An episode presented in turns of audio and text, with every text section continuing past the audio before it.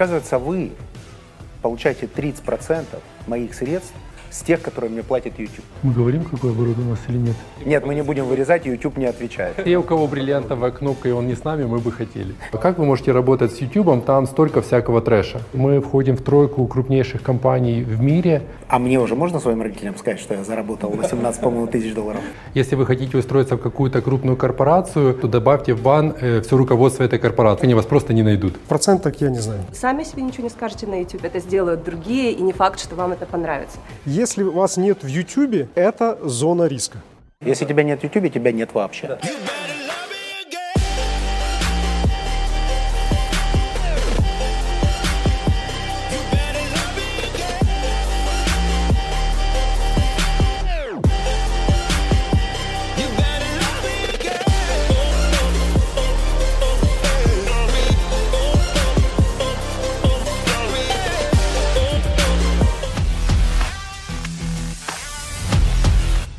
Я так понимаю, мы с экскурсии начинаем. А, С экскурсии да. только в другую сторону. Пройдемся. Командуйте, хорошо. Смотрите, мы сейчас с вами заходим в Demonstration Space. Этот стенд простоял на каждой из наших видеожар. Видеожара – это фестиваль, если слышали. Четыре фестиваля мы провели э, в Киеве. В этом году должен был быть пятый фестиваль. Мы стали самым крупным фестивалем в Европе в этой тематике, в видеоблогинге вот, в 2019 году. Пойдемте. Здесь э, ребята, которые занимаются монтажом, занимаются про- продюсингом. Э, две студии. Какое назначение этих студий? Это просто студии для съемки, для видеосъемки. Да, всякие интервьюшки, клипы. А те, кто имеют э, стартовую кнопку от YouTube, уже имеют право в определенных офисах YouTube по миру делать бесплатно свои, свой контент, так? Даже Ну, без как кнопки. бы, да, даже без кнопки. Как бы YouTube так говорит, но на самом деле там есть определенная процедура. По сути, мы повторяем их не Creative Space. Для наших подписчиков. То есть, если кто-то хочет сделать какой-то контент в YouTube, считает его полезным, он может приехать к вам, Пусть получить обращается, да. бесплатно доступ. Есть. Е- Если вам понравится контент. Да. Ага, А как вы оцениваете контент по социальной значимости, по количеству лайков? Это такой э, э, сложный вопрос. Социальная значимость – это очень важная э, характеристика, критерий, по которым мы оцениваем. Есть, если базово, с кем мы работаем, это есть э, минимальное количество там, подписчиков. Сколько? Э, тысячу подписчиков и 40 четыре- тысяч часов просмотров. Да, операторы больше всего боятся, когда в узких коридорах останавливаемся Пойдемте. говорить. Да, ну здесь коротко, мы не будем долго Когда с останавливаться. профессионалами имеешь дело, то картинка в этой передаче точно будет лучше за все. Да. Это циклорама. Э, Вот тут тоже много мы провели разных видеозаписей, интервью, встреч э, с подписчиками в онлайне, в офлайне. Э, Не дает возможности бросать тени. И, в принципе, красивый, мягкая картинка получается. Красивая. Подписчики, может быть, знают, что такое склад. Да, а тут не узкий коридор, поэтому задам вопрос, который меня волнует в первую очередь. Меня как меня. Оказывается, вы получаете 30% моих средств с тех, которые мне платит YouTube. Точно. Вы. Я об этом не знал, но теперь я знаю. Вот эти люди. Знаете, что самое интересное? Многие предприниматели, оказывается, о, э, вы уже, с, с вами я уже работаю, оказывается. Потому что ваша команда, скорее всего, она на рынке смотрит, кто э, имеет самый большой набор сервисов, и она обращается к тем, кто может помочь решить ряд проблем. Так, а вот люди, которые нас смотрят, все- сейчас все Да. озабочены личным брендом. Все хотят в YouTube, все хотят в TikTok, все хотят быть блогерами, все хотят быть средством массовой информации из каждого своего инстаграма. А, Им почему к вам нужно прийти? За что я вам плачу 30% вознаграждения? Наверное, самое ключевое – это экспертиза. Э, пер- Первый вопрос. У нас э, есть опыт э, более 8 лет работы с YouTube. На сегодняшний день у нас 15 бриллиантовых кнопок, 250 золотых кнопок, У более вас среди ваших абонентов. среди наших партнеров более 2300 Ну, Там, там тысячи, да, уже со- сотни тысячных каналов. Многие с нами начинали работать еще с нуля каналы. По сервисам, которые мы предоставляем, ну, э, это как бы достойно целой отдельной какой-то презентации на два часа, но если в, э, в общем описать, это мы предоставляем саппорт, то есть и тот, кто писал э, в прямую поддержку YouTube, те знают, в чем прикол. Да, что от- В том, они не что, отвечают? да, что они не отвечают. Никогда. Это надо будет вырезать, мы еще хотим Нет, работать с YouTube. вырезать, и YouTube не отвечает. Мы отвечаем намного оперативнее, и мы ближе к народу для того, чтобы понимать их боль. То есть мы на стороне клиента, а не на стороне э, площадки. Ну, мы, мы посередине между Вы ними. представитель клиента в YouTube. Мы представитель клиента, мы представитель э, наших партнеров да, перед э, YouTube. Э, мы помогаем очищать авторские права, мы помогаем решать конфликтные ситуации, мы помогаем восстанавливать каналы в случае блокировки и предоставляем ряд сервисов по монетизации. Музыкальную библиотеку э, легальную, ну то есть люди хотят там на фон что-то ставить. А плюс э, то, что Сергей назвал, это экспертиза. На самом деле э, в этом бизнесе очень сложные правила. Они очень сложные. И мы помогаем людям создавать контент такой, который имел бы перспективу. А есть же примеры, когда работают, например, не через вас, а напрямую с YouTube, Да, и все есть. равно они успешны. Есть. Есть примеры, когда люди готовят дома еду, зачем нужны рестораны. Есть примеры, когда человек приходит и защищает себя в суде, зачем нужны адвокаты. Понятно. Мы предоставляем сервисы, которые значительно упрощают э, эту работу и очень сильно сокращают срок решения проблем. А такая же, такие же сервисы есть и в других рынках, или вы уникальны? Нет, есть в других рынках. Я даже вам скажу, что у у нас много кейсов, когда партнеры, крупные миллионники, работая с прямой поддержкой YouTube или с YouTube, приходят к нам. Потому что у нас есть набор сервисов, которых YouTube чисто технически не может предоставлять на разных территориях. Поэтому для, для них удобнее. Мы э, им закрываем те боли, проблемы, сложности, креатив, бренды и так А далее. есть кто-то, кого бы очень вы хотели, у него бриллиантовая кнопка, но он не с вами? Или кого потеряли? Все, у кого бриллиантовая кнопка, и он не с нами, мы бы хотели. Кто? Назовите, кто это? Ну, там, PewDiePie. Нет. Это понятно, я уважаю амбиции, здорово, но тут кто? Кто этот человек, до которого можно дотянуться рукой? Э, Тут все, до кого мы дотянулись, мы уже дотянулись. Э, Все с- вами. Смотрите, Сто процентов. Нет, не сто процентов. У нас есть конкуренты. Из ста процентов не с вами. И Так с придется называть... э, Нет, таких... Ты знаешь? Знаете, что интересно в этом бизнесе? Э, Первое, что часто э, партнерам мы рекомендуем создавать много каналов, и бывает такое, что конкуренты, которые э, работают э, с нашими конкурентами, подключают для нас каналы, например, для того, чтобы мы развивали на территориях Германии, Франции по переводам. И они тоже работают с нами. И вот здесь пересечение, наверное, сложно считать, потому что самые крупные о нас точно знают, и мы с ними ведем диалог. В принципе, у нас конкуренция с овнерами бизнеса такая. Мы за чашкой кофе разговариваем обо всем, разговариваем о рынке. И знаете, чем я люблю свой бизнес? А, В том, что самые крутые, самые перспективные каналы, они в будущем. Они, может, еще даже не родились. И креатив, он э, как бы создается с помощью различных средств. Вот технологии растут, да, вот то, что у нас сейчас стоит три оператора, оператора мобильно работают, придумывают классные вещи, команда плюс знает вещи в монтаже. Вот то, что сейчас есть, и то, что было всего лишь два года назад, это совершенно разные вещи. Ну, просто колоссально разные, да. Я, по- поэтому я считаю, что наш фокус – это Rocket проект, это investment проект, это то, что позволит молодым, талантливым ребятам взлететь э, на любых социальных платформах. Но А давайте пройдемся дальше чуть-чуть. Кто не с вами?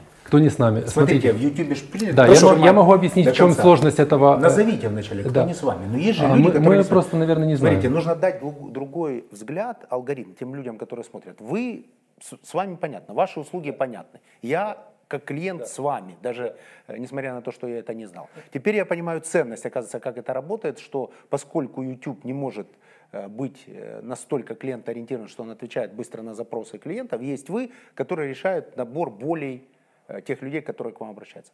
Но с не с вами кто? Решаем такой кейс. Я бросаю э, сообщение с ребятами, кто занимается профессионально, и посмотрим, через сколько они ответят. Сейчас 10.35. Так, э, кто не с нами? Кто не с нами? Да, кто не с нами. И у вас чат? Да, executive team. Это внутренний чат компании? Или Да. это какой-то мессенджер? Не, не внутренний. Внутренний, Ну, да. м- Внутренний мессенджер, да. То есть им сейчас придет уведомление, Уже. что босс написал. Да, ну, уже, уже жужжит, уже, может, отвечает. А С точки зрения босса, это отдельный разговор, очень интересный. Я думаю, пойдемте и поговорим дальше.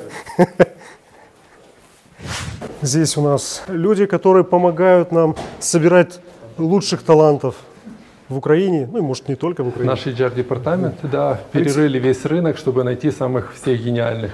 Мы Леша, очень гордимся командой. HR-директор. Книга, которую мы просили вас подписать для нас. Да, компания Air. Для нашей библиотеки. С уважением я написал. Спасибо, приятно. Евгений, ну, отвечая на ваш вопрос, с кем мы могли бы э, работать, по сути, ответ э, 35-8 минут, да? Не, ну, первый даже раньше был. Не, ну 8 минут. Считаем, что 8 ми- минут. Это Ивангай, Янго, Мармок, Топлис, Дудь, э, Ивлеев, Кликлак. Евлеева. И- Ивлеева, точно, спасибо. Клик-клак, э, лайк Настя, Камелеон, Лайк. Настя это детская распаковка. Точно. Э, ну, да. 5 или 6 каналов. Ну, с нами она тоже работает, просто, правда, пока с меньшим каналом. Вот то, что я говорил по переводу. Это э, наша академия. Здесь мы обучаем видеоблогингу как профессии. И вторая профессия – это интернет-маркетолог. Мы обучили за 4 года с, с хвостиком более 1200 э, студентов. С них где-то около, ближе к 400 это бренды, люди, которые... А мы можем уже вместе зафиксировать, что YouTube изменил э, жизнь целого поколения. То есть это фактически YouTube новое- радикально изменил жизнь целого новое, поколения. новое телевидение, новая коммуникация, новая Я думаю, что платформа. называть YouTube новым телевидением, это как называть автомобили новыми лошадями. YouTube э, настолько далек от принципа восприятия как телевидения, то есть YouTube дает двухстороннюю связь, YouTube дает видео on demand, YouTube анализирует интересы людей. Телевидение не, не анализирует интересы людей. То, что у YouTube есть вот такие метрики, которые позволяют максимально таргетировать и монетизировать Максимально сообщения. таргетировать, Э, да. То есть это И же рекламу. часть его успеха, Да, правильно? это, это его то, в основа бизнес-модели. Да. Я, я думаю, что дополняя, что успех YouTube, он начал работать в рынке, где каждый человек является талантом. То есть он, он нашел вот эту нишу, которая казалась бы парадоксальной. Air начинался с того, что мы работали с крупными правообладателями, э, там Одесская киностудия, мы ездили с Warner Brothers, первый раз при- привез- привозили в Украину, она не знала, что такое Украина. И мы работали с лейблами. Но мы чуть позже по- понимаем, что есть еще блогеры. Первый блогер это э, Кедр, который ребята про гаджеты рассказывают в Украине. Это был наш первый как э, партнер, которого мы подключили. И мы увидели нишу. И мы увидели, что таланты, они могут рассказывать по-другому, они могут рассказывать более убедительно и по-настоящему. Знаете, вот в чем разница influencers marketing и обычной рекламы? В том, что influencers marketing в основном скажет правду, как она есть, о любом продукте. И он его либо прорекомендует, либо скажет, ребята, я столкнулся, не стоит. Либо перестанет быть инфлюенсером, если Пойдемте дальше. за деньги. Че- это- это Много важный локаций через, интересных. через э, какое-то время, если он будет обманывать, он перестанет быть инфлюенсером. Да. Но есть же инфлюенсеры, которые разменивают свое будущее на оплату денег сейчас. Есть у вас какие-то универсальные советы? Эм, Такие очень быстро уходят с рынка. Ценность инфлюенсера, вот как вы, как инфлюенсер, ведете свой канал, вы не будете на свой канал, э, скорее всего, вставлять что-то просто за деньги, потому что аудитория намного ничего за цен- деньги не вставлял. Потому что аудитория намного ценнее. И даже мелкие блогеры это понимают. То есть потому что аудиторию можно монетизировать ну, миллион раз. Платный- Потерять можно за потерять за один. То есть мы можем сформулировать, другими словами, транспарантный совет э, тем людям, которые смотрят. Не разменивайте свое инфлюенсерство, какой бы величины оно ни было, на нечестную информацию. Да, Э, Да Так? и. да. Да и. Пять лет назад мы пришли на рынок, э, которого понятия инфлюенсерс-маркетинг не было в Википедии. Его просто не существовало. Я помню то время, когда мы начали со Степаном общаться, я говорю, что я буду ходить по агентствам, спрашивать, вот как они работают с брендами, попробую найти человека, который там работает. Как бы мне говорили, что такое YouTube, что это за площадка, зачем он и так далее. А, Как сейчас и тиктоки говорят. как, как, как тиктоки говорят, ну, мы сделали за это время колоссальную работу, которая помогает в первую очередь вот этому инфлюенсер-блогеру, который не сталкивался с бизнесом, когда, который никогда не сталкивался с понятием продукт, маркетинг и все, что с этим связано, интегрировать вот правильно в свой контент. И вот мы делали с Гуглом интересные такие э, кейсы, когда мы собирали блогеров, собирали э, брендов, и бренды давали задачи для того, чтобы блогеры прямо тут здесь при, погенерировали э, как бы какие-то свои креативные идеи. Концовка была такая, э, что бренд сказал, вы знаете, давайте мы будем лучше работать с вами, потому что э, С вами, с вами. как, Да. э, как компания, которая предоставляет такие услуги, Не с инфлюенсером. Напря- напрямую с инфлюенсерами сложно бывает работать брендом. Почему? Что вы знаете такого, чего не знают бренды? Ну, то есть ценность, другими словами, Как, ваша в чем? пра- как правильно офис, интегрировать продукт. количество людей. Значит, вы даете услугу, которую не может получить компания, общаясь с инфлюенсером напрямую. А что получает компания от вас и что от вас получает инфлюенсер? Компания получит то, что мы в контент блогера корректно интегрируем его. Бесшовно. Вот, Есть такое да, слово. может быть правильно. Поэтично. Да, э, скорее всего, бесшовно. Вот. И для блогера преимущество какое, что и подписчики, его аудитория не будет хейтить. Ну, то есть вот Это здесь... некорректно интегрированный в него рекламный, Да, да, рекламное да, сообщение. да, так? да. А сейчас же рынок инфлюенсеров, э, промоутеров растет или он притормозился? Потому что как э, Рынок мне- растет, рынок растет. То есть доходы каждого конкретного инфлюенсера, они очень сильно зависят от того, насколько он успевает за ростом рынка. Доходы могут падать, и они могут начать снимать видео о том, что рынок падает. Но рынок, общее в количество целом вы денег на этом чувствуете, что рынке, общая метрика растет? И очень быстро больше? Очень растет. быстро растет. Не кажется ли вам, что а, инфлюенсеры, эти блогеры, они оказались не готовы к такой популярности и к такой, в общем, власти над аудиторией, что какая-то категория людей, попавших туда случайно, инфлюенсеров я имею в виду, просто начала выдавать контент более низкого масштаба. Там, не знаю, возможно, получили, удовлетворили свои какие-то первичные потребности, и те люди, за которыми, например, э, какое-то время с интересом наблюдал, вдруг начинают снимать не такие интересные репортажи. С другой стороны, появляются, э, ну, такие уникальные, например, каналы, как редакция, не знаю, с вами они или нет, э, пивоваров. Как всегда, совет И также друзей. быстро ответят. Да, вот Да. Алексей Пивоваров, например, да. Э, YouTube же на самом деле очень сильно поменялся, потому что тогда, когда в него пришел я, это была э, площадка фактически для подростков. Сейчас там серьезнейшее интервью, сейчас там серьезные, серьезные исследования. Сейчас вообще нет ни одного знания или воплощения этого знания, которое не было бы в YouTube. Как вы думаете, эта тенденция еще долго продлится? То есть, другими словами, еще заскакивать в YouTube или поезд уже ушел? Поезд точно еще не ушел, но важно понимать, что это не единственный поезд. YouTube э, какое-то время достаточно длительное занимал полностью доминирующую монополию на рынке. Так будет не всегда. Потому что рынок очень сильно вырос. Мы знаем, что крупные компании смотрят туда же зайти. И те люди, которые хотят быть инфлюенсерами, они должны понимать, что ну, он, точно еще будет расти. Он будет расти до тех пор, пока э, в историю не уйдет там телевидение, ну все, что альтернативное. Ну, и... Примерно по времени это сколько? Ваша оценка? Помните советский фильм? Через какое-то время, кроме телевидения, ничего не будет, ни театров, ничего остального. Это город вам Не отключается? знаю, можем Пер- первый дальше. раз, два раза. Ну, Пойдемте потихоньку дальше. Кстати, вот у нас есть э, спортзал в офисе. Один из принципов нашей компании – это хорошая корпоративная культура и рабочая этика. Мы создаем условия для работы сотрудников, вот, что они могут приходить днем заниматься. Создавайте сотрудникам условия, чтобы они Да. оставались. Развивайте их. И пусть лучше они потом уйдут, чем не развить, а и они останутся. А, Кстати, в долине у всех во- вот эта вот история. Силикон Вэлли, у всех спортзалы бесплатные. Э, Приходят тренера, ланчи. проводят фитнес-брейки. А, еще тренеры. Еще и У нас приходят при- тренера, и днем в обеденный перерыв занимаются с сотрудниками, там, кто хочет шейпинг, зарядки все эти. Утром, вечером можно заниматься. А руководителей там можно увидеть э, на Руководителей? на зарядке? Да. Да, на зарядке, Ну, то есть вы приходите со своими людьми позаниматься? С- Смотрите, мы больше сейчас, наверное, себя позиционируем как э, уже серийные предприниматели. Больше, наверное, Степан проводит времени, и то над разными проектами. Поэтому, наверное, физически я на орбитреке дома, дома могу позаниматься вот, или где-то побегать. Но на этой площадке, к сожалению, я только бегал, когда с детьми сюда пришел. А, И вы с детьми приходите в офис? Да, мои дети очень любят офис. А у вас э, есть такая практика из продвинутых компаниях, бирюзовых компаниях, когда есть детский день, и раз в месяц приходят с детьми? Классная идея.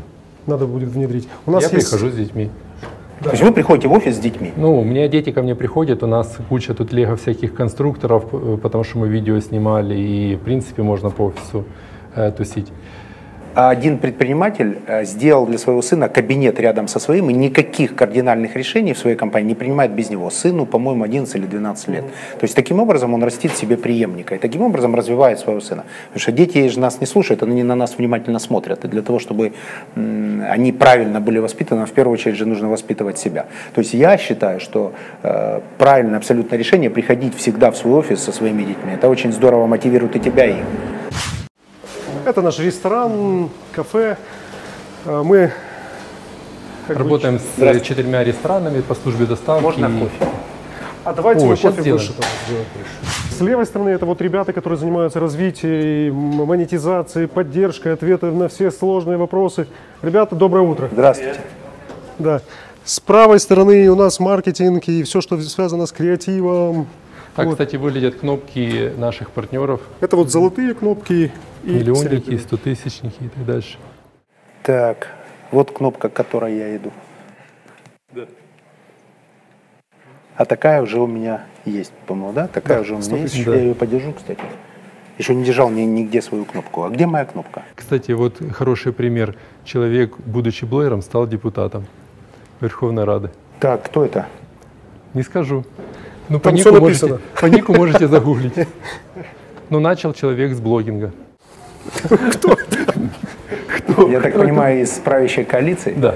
То есть теперь можно прямо из Ютуба э, переместиться В Верховную Раду. в Верховный Совет, правильно? Ну, Если у тебя есть соответствующая кнопка. Ну вот смотрите, это же супер социальный лифт. Это кейс. Да. Кейс реальный. Вот здесь мы сдел- делаем кофе и идем потом на другую локацию. Хорошо. Э, Кофе Неспрессо, классный бренд. Вот. Это сейчас была минутка продакт плейсмента, нет? Правда не платят, правда не платят. Вырезать не будем. Э, Она была явно проплачена, тем не менее мы ее оставляем. Проплачена хорошим кофе. Да, и пока пандемия еще, хоть и отступает, но в самом разгаре, нужно, вот я социально ответственным бизнесом занялся сейчас, нужно дезинфицировать руки при любой возможности. Тут, кстати, все возможности для этого предоставлены. Вопрос в нашей дисциплине. Выживут самые дисциплинированные. Дисциплинированные не касательно- болеют. Небольшой, это, наверное, подарок, ну, заспойлерим, коли за это. Это мы запустили отдельный проект. На сегодняшний день эта маска э, три дня назад была проверена э, в Германии э, специалистами НАСА. Ничего не могу сделать, нужно вынужден отрекать. Первая реклама в Бигмане. Покупайте маски от. Абифарм, нет, это Абифарм. Это Да, ну, это наш инвестиционный отдельный проект, но это самое лучшее по качеству. К сожалению, в Украине люди не очень э, любят э, как бы проверять качество, но это действительно э, хороший фильтр, который отсеивает до 99% любых аэрозолей. И мы как бы та- также своими деньгами вложились в разработку производства именно качественного продукта, который бы защищал. Я, я что хочу сказать. Смотрите, талантливые люди, талантливые во всем. Я имею в виду талантливые предприниматели, такая расхожая фраза. Занимались ютубом, есть новый вызов, тут же появляются маски, и тут же мы узнаем такое большое количество вводных о масках, а значит этот проект будет тоже успешным. То есть вопрос в том, чтобы двигаться от проблемы к проблеме, решая ее со все возрастающим оптимизмом. Есть успешный проект в диджитале. Вот, пожалуйста, оффлайновый проект, который сейчас отвечает абсолютно запросам общества. Классный кейс, мне нравится, но у меня есть вопрос. Вы затронули, что прямо из Ютуба кто-то приземлился в кресло депутата Верховного Совета.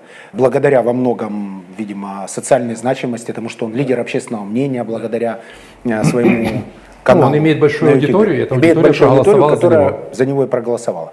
А если, например, YouTube в том числе славится еще распространением негативной информации, и есть абсолютно там несправедливые истории, когда оскорбительные истории во многом, да, те, которые аморальные истории, а YouTube на это не реагирует.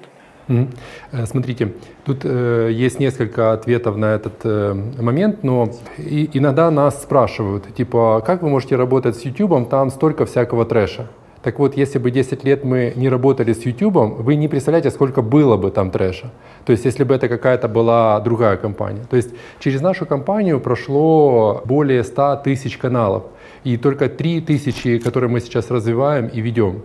Э, Вот. Ну, это связано с многими вещами, в том числе э, постоянное усовершенствование правил YouTube. Остальные вы не взяли, потому что в них есть Смотрите, что-то, что... дополняю. Одномоментно в какой-то период времени у нас было 70 тысяч каналов.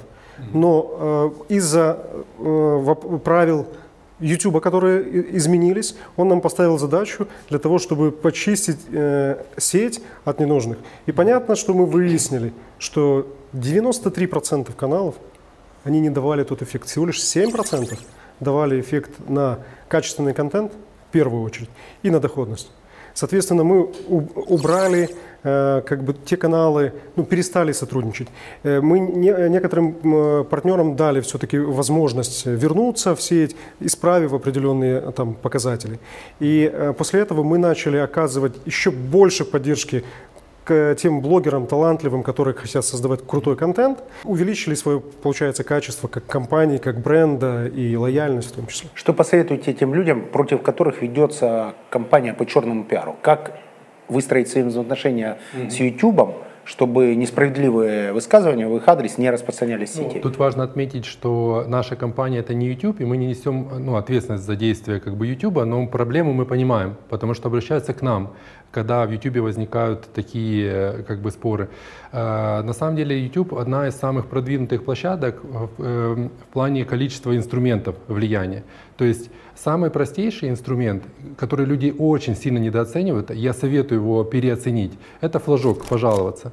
Если вы видите плохой контент, кто-то например, э, хейтит что-то, говорит там, их там надо там убивать там, или еще что-то, заходите, флажок, разжигание ненависти. Несколько таких флажков этот канал перестанет существовать. Это первый момент. Второй момент, ну, как бы уже написание развернутой жалобы. Третий момент, это, ну, можно судиться за такие вещи. Но э, есть и, и вторая сторона медали. Э, законодательство почти любой страны э, дает э, людям право на хейт, дает людям право на хейт э, публичных персон.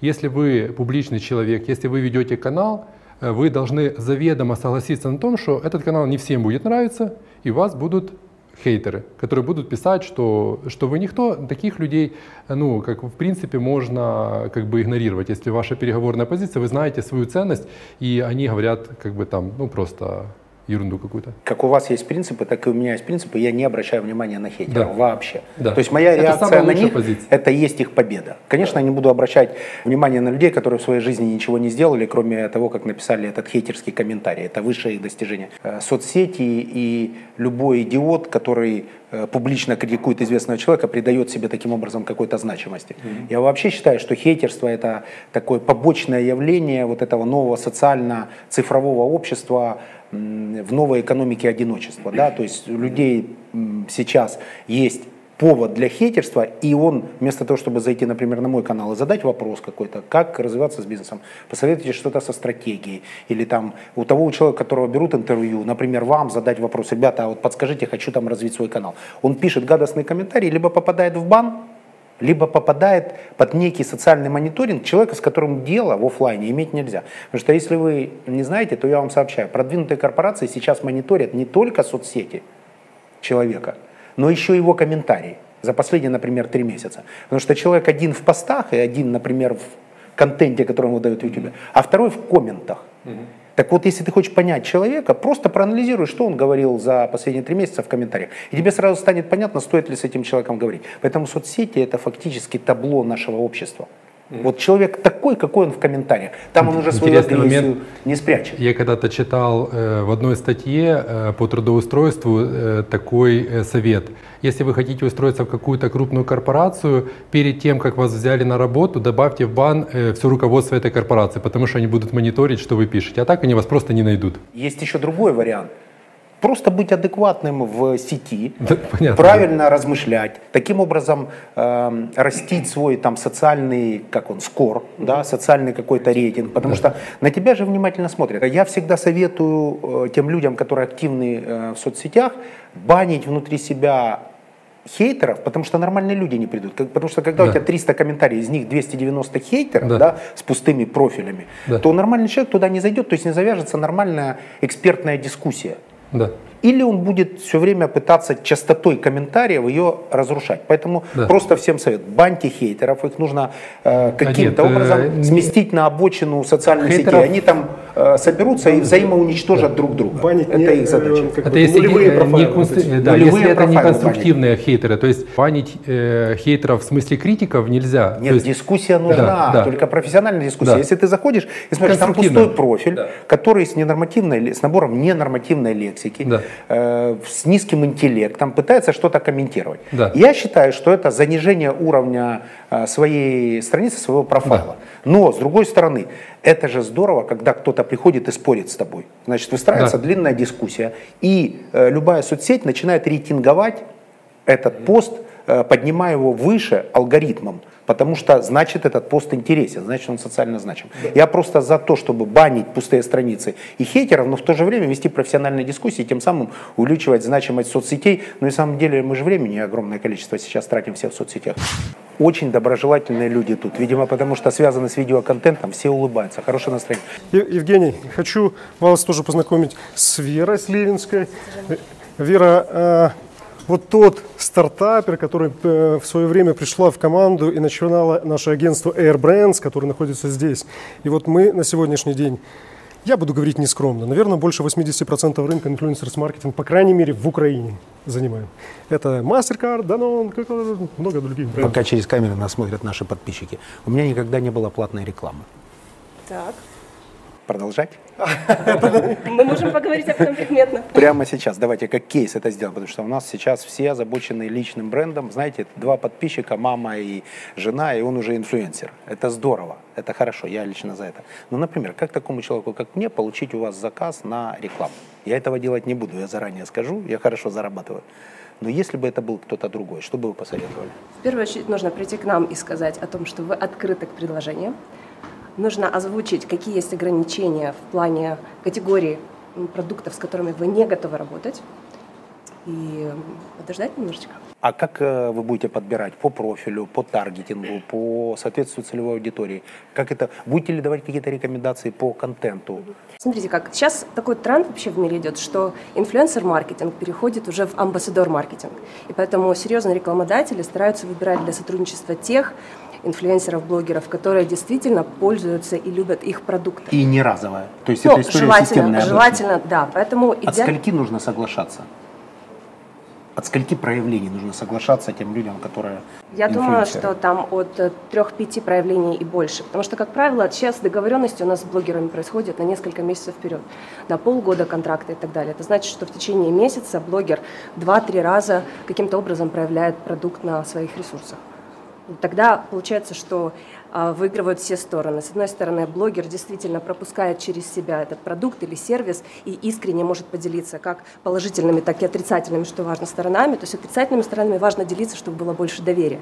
Вот. И, конечно же, у аудитории больше информации и больше ну, получается доверия к тому, что блогер рассказывает, к блогеру больше доверия, к бренду. То есть инфлюенсеры сейчас превратились в амбассадоров бренда. Абсолютно. А можете привести самый такой крутой пример амбассадора? Вот кто собой вытащил бренд? Я могу привести пример из нашей практики. Это не совсем такая история, что вот прям человек вытащил с собой бренд, но у нас э, очень здорово получилось организовать коллаборацию Жени Белозерова, нашего блогера, давнего партнера, и бренда Pepsi. Он стал настоящим амбассадором, бренд помог ему раскрыться творчески, сняли клип на его музыку, потому что он музыкант. И а, Женя сейчас абсолютно искренне уже несколько лет создает контент, интегрируя туда Pepsi. Ну, не так, чтобы он вытащил бренд, но это реальный кейс очень длительного сотрудничества, которое генерирует большие охваты и очень позитивный отзыв от аудитории. А сколько получает Женя Белозеров, не вытащивший с собой бренд, но тем не менее абсолютно искренне, я так понимаю, не совсем безвозмездно Конечно, интегрирующий конечно. Pepsi-Colу? Я Нет, не отнимаю у него право любить Pepsi-Colу, это здорово, но Да, все-таки конечно. сколько платит бренд, который он любит доходы измеряются в тысячах долларов. В тысячах долларов. А что посоветуете, другими словами, людям, которые смотрят передачу, какими им нужно быть, чтобы к ним пришли вы, как потенциальный рекламодатель? Я думаю, что ключевое – это настоящесть. Ключевое требование – это вот то, что называется трушность. Да. И дальше уже идут все медийные показатели, потому что сейчас огромное количество инфлюенсеров, которые с помощью giveaways и других механик нагоняют себе огромные аудитории. Это не наша история. Это не наша Мы история. можем наконец-то уже громко заявить, что giveaway убивает просто инфлюенсерство. Инфлюенсерство в его глубинном значении – да.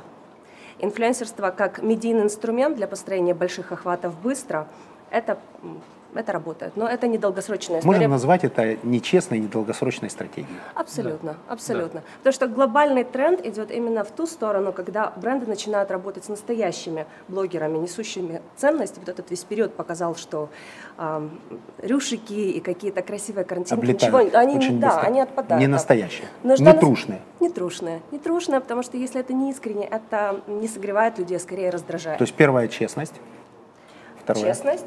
А, Второе – ценность, которую блогер несет. э, Ценность контентную? Ценность контентную, да. Потому что бренды хотят все-таки эм, сотрудничать с глубокими личностями. Отношения с аудиторией. Отношения с аудиторией измеряются уровнем взаимодействия и связи блогера. Это комменты? Отвечать на комменты? это комментарии, это, это не просто лайки, это э, комментарии, обратная связь, которую блогер получает от аудитории.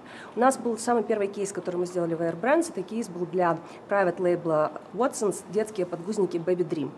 И была гениальная механика совершенно, когда наша блогер, мамочка, предложила провести сэмплинг подгузников среди своих подписчиц. Она абсолютно честно показала, смотрите, мне вот Watsons прислал новый продукт, я его потестила со своим ребенком, готова поделиться с вами, вот у меня целый ящик, пишите, кому нужно, я пришлю. Она отправила эти подгузники, получила видео фидбэки от своих мамочек. Там были как позитивные отзывы, так и негативные отзывы. И видео просто получило огромное количество Она все просмотров. честно и негатив тоже Да, разместила. да. А как Ватсонс к этому отнесся? Они отнеслись с пониманием. Их пришлось по этому поводу дополнительно уговаривать. Нет, нет.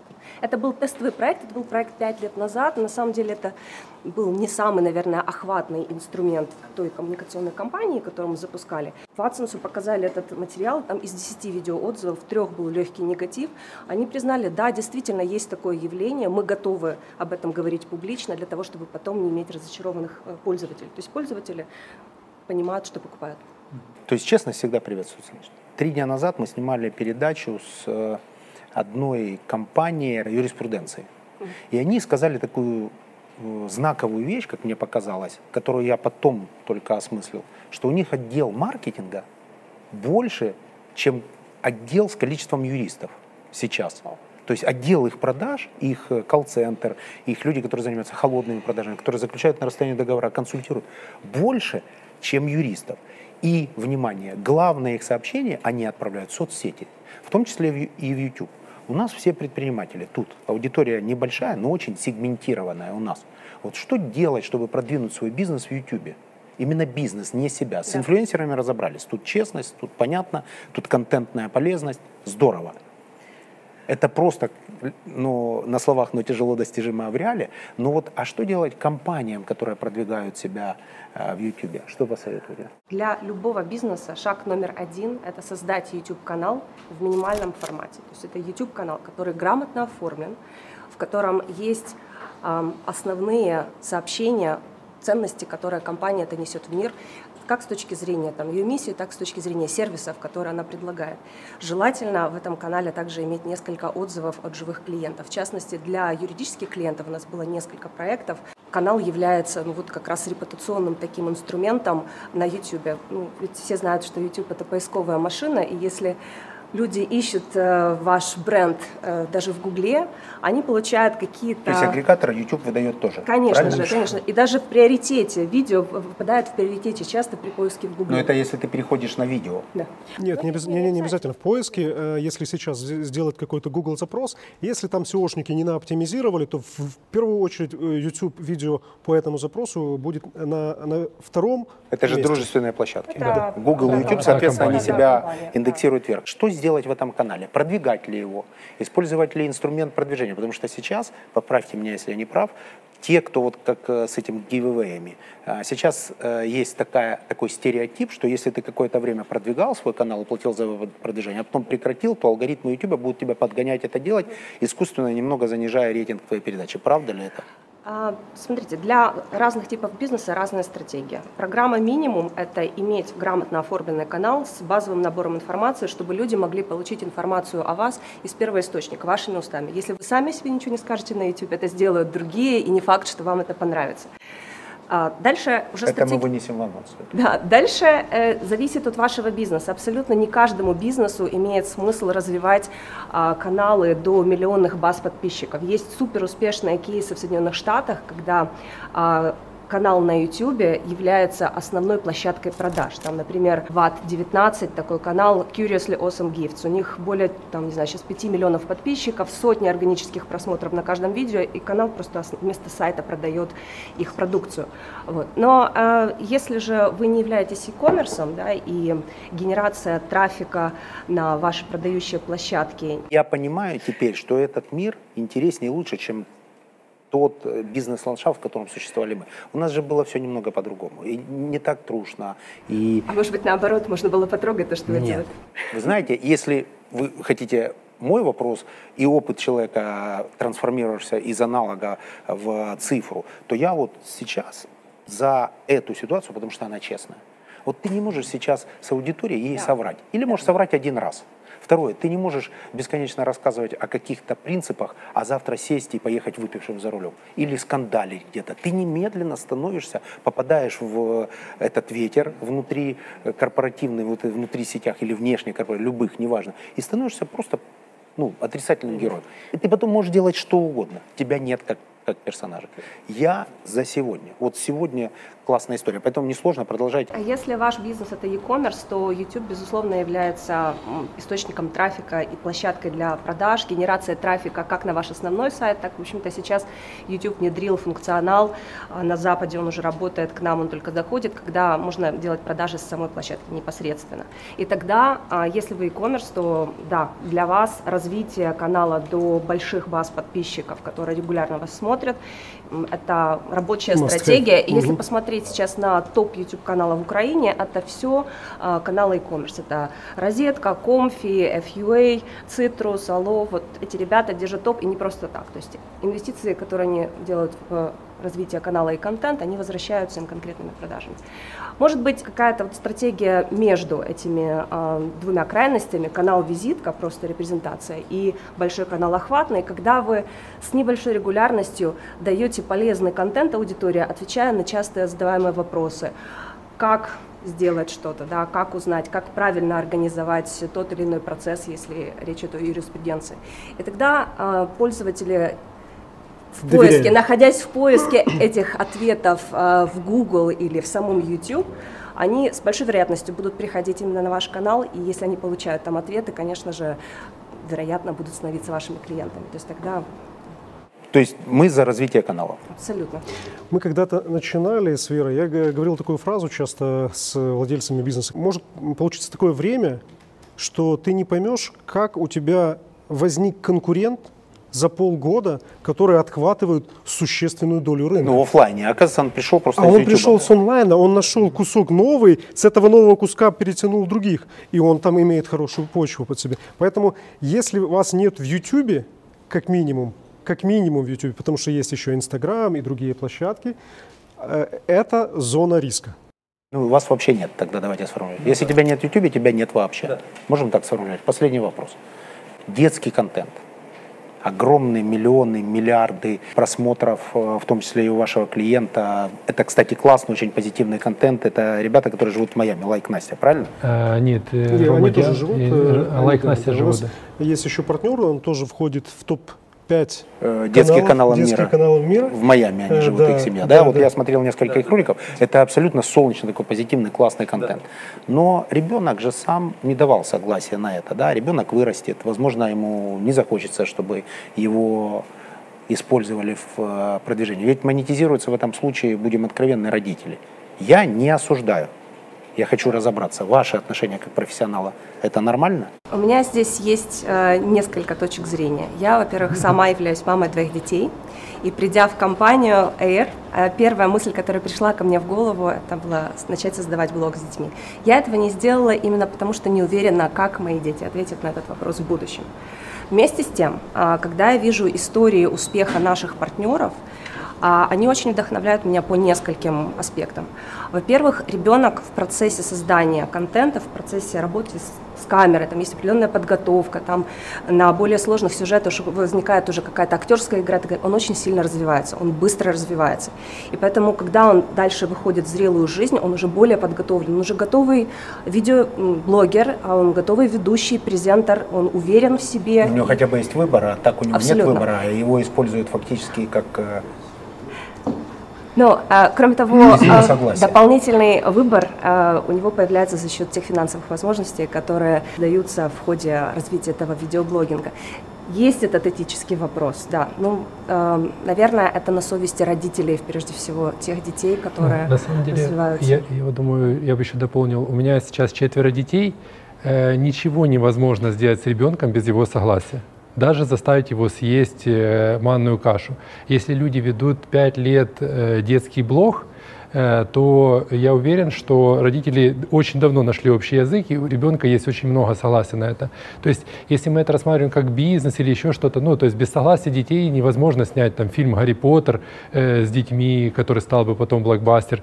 И эти все дети, когда выросли, они не плевались на своих родителей, что их заставили, они продолжили актерскую карьеру. Как минимум да. получили деньги есть, на образование. Э, ну, дети, может быть, мало думают о деньгах, но они четко отстреливают, что их уровень жизни нам, на, намного выше, чем у других детей. Вот. Есть проблематика, которую нам рассказывали, что эти дети ну, могут страдать от популярности, что их все узнают, что куда бы они ни пришли, там, к ним ну, э, взрослый человек умеет реагировать на журналистов и автографы. Есть ребенок... просто те дети, которые это не пережили, пример один дома, напоминаю гениальный актер а, Калкин, который... Э, это чисто потому, что неправильная коммерческая стратегия. Он как раз хотел продолжать актерскую э, свою карьеру, но родители э, решили его слишком ну, слишком высоко монетизировать, и это было недоступно для... Он, он не был настолько талантливым, насколько думали его родители, как всегда о своих деть, э, детях думают. Он просто попал в тренд и не удержался там. Но это в любой индустрии мы такое видим. Есть много музыкантов, у которых всего один хит за всю жизнь. То есть ты когда попадаешь в какой-то тренд, как и блогеры, детских блогеров есть очень много, но однажды настает какой-то звездный час, когда ты снял что-то, что вдруг стало очень популярным. И ты или продолжишь эту историю успеха, или ты э, как бы уйдешь из нее. Последний вопрос. То, что касается контента. Картинка в YouTube сильно изменилась. Некоторые съемки настолько драматургически и стилистически красивы, что это становится красивее телевизора. Так бывает сейчас, да? да? Я, например, на 99% перешел сейчас в YouTube. Вот 99%. Если мне нужно даже посмотреть какую-то телевизионную передачу, ну, например, там, я Урганта люблю, да, э, то, или там редакцию Пивоварова, да, то я смотрю это в YouTube. Так удобнее и правильнее в смысле контента и картинки. Что посоветуете? Действительно, YouTube он стал более требовательным а, как площадка к качеству контента. И если еще пару лет назад а, даже Вилсаком говорил, что ребята, просто позаботьтесь, чтобы был хороший звук, то сейчас действительно э, крайне важно уделить внимание комплексу. Самая большая задача, самый большой вызов для создателей контента на YouTube – это удержать внимание в длинном формате, потому что ну, тренд вообще во всем мире сейчас такой, что способность человека концентрироваться на единице контента там сокращается, сейчас сводится к 12 там, секундам. Это глубина просмотра, да? Это, это это самое главное. Способность да, да, да, удержать аудиторию. Удержать аудиторию, это, это способность фокусироваться человека, да. Вот, поэтому для того, чтобы быть успешным на YouTube, это платформа все-таки с длинным форматом контента, крайне важно продумать структуру ролика таким образом, угу. чтобы зацепив внимание в первые пару секунд. Уже не отпустить его. Угу. Да. А вот э, какую глубину просмотра вообще мы считаем нормальной? Это 20 минут, не, ну, любая, 15, э, Нет, 30. смотрите, э, удержание аудитории человека можно удерживать и целый день. Э, вот, но ну, в чем, вот, если сравнить с телевизором? Человек включил себе телевизор, пульт положил, занимается своими делами.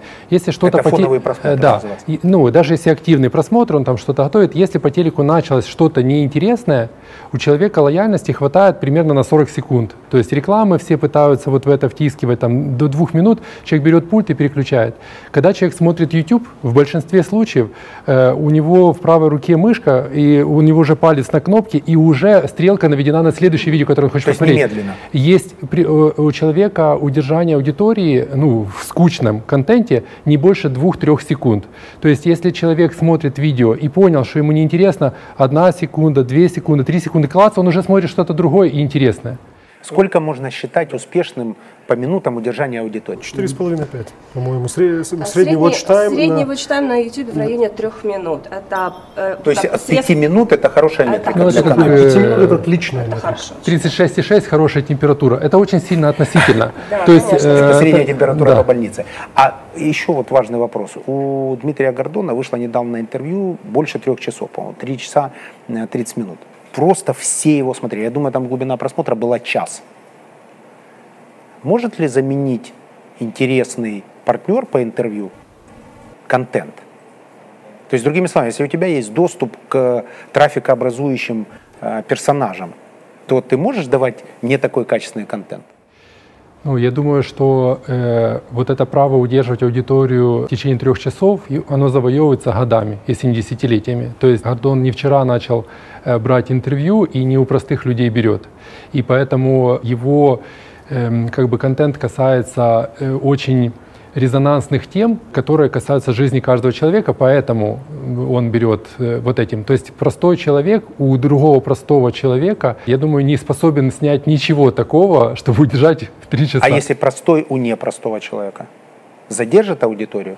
То есть, другими словами, на что направить э, свои усилия? На контент или на того, кто приведет на трафик? формирование лояльной аудитории. То есть, когда вы раз за разом снимаете контент интересный и неинтересный не снимаете, когда вы ни- никогда не разочаровываете аудиторию, в какой-то момент эта аудитория готова смотреть вас целый день.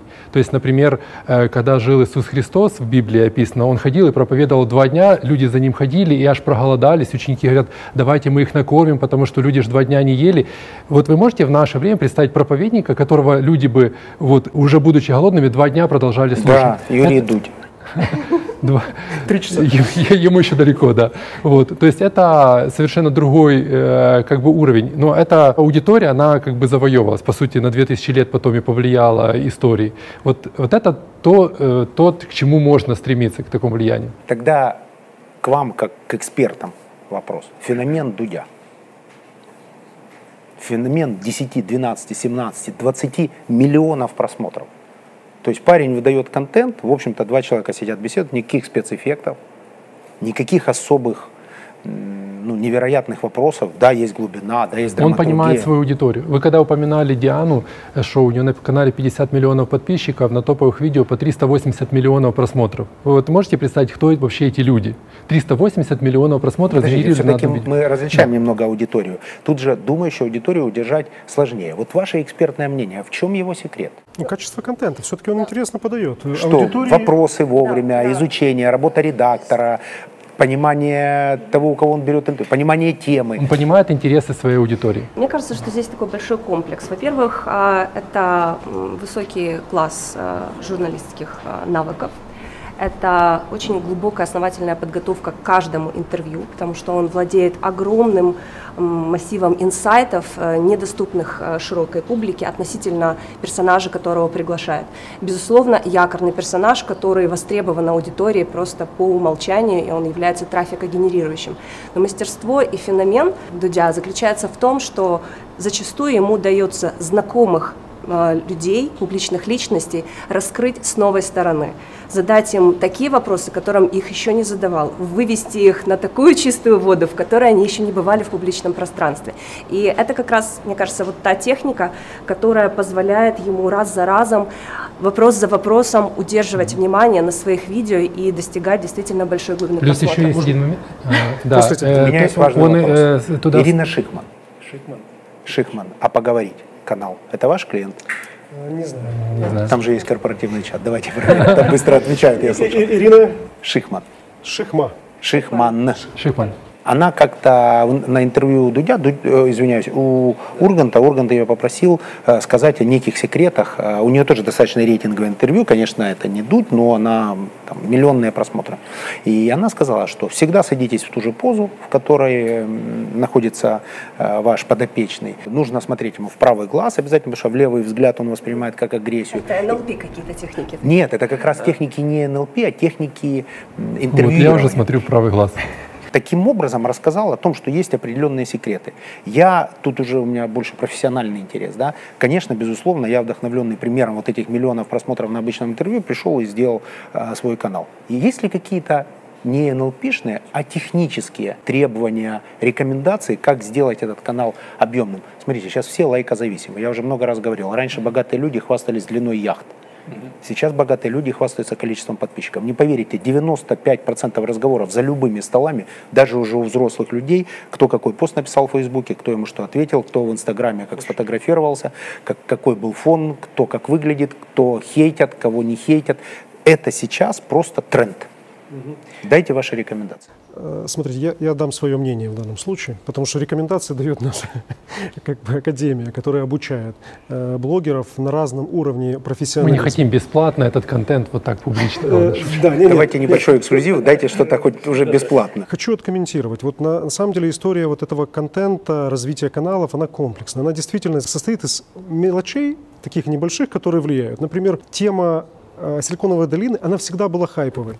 Хайп это является как бы одним из ключевых инструментов, когда э, блогер знает, когда о чем рассказать. То есть он уже базово профессионал во многих вещах, он имеет глубину, знает определенных вещей, и он понимает, что вот это тренд, он их чувствует. Вот мне кажется, что если взять там нарыть по силиконовой долине какие-то интересные видео, то Вдудь сделал э, классный, интересный контент, и он открыл еще ту сторону силиконовой долины, ко- которая хотела о себе рассказать. Ну, наверное, хотела больше услышать аудитория, а не даже Э, рассказать. ну, возможно, там есть еще... Ну, это услышать аудитория, наверное, не- э, как бы Дудь же не всю показал Силиконовую долину.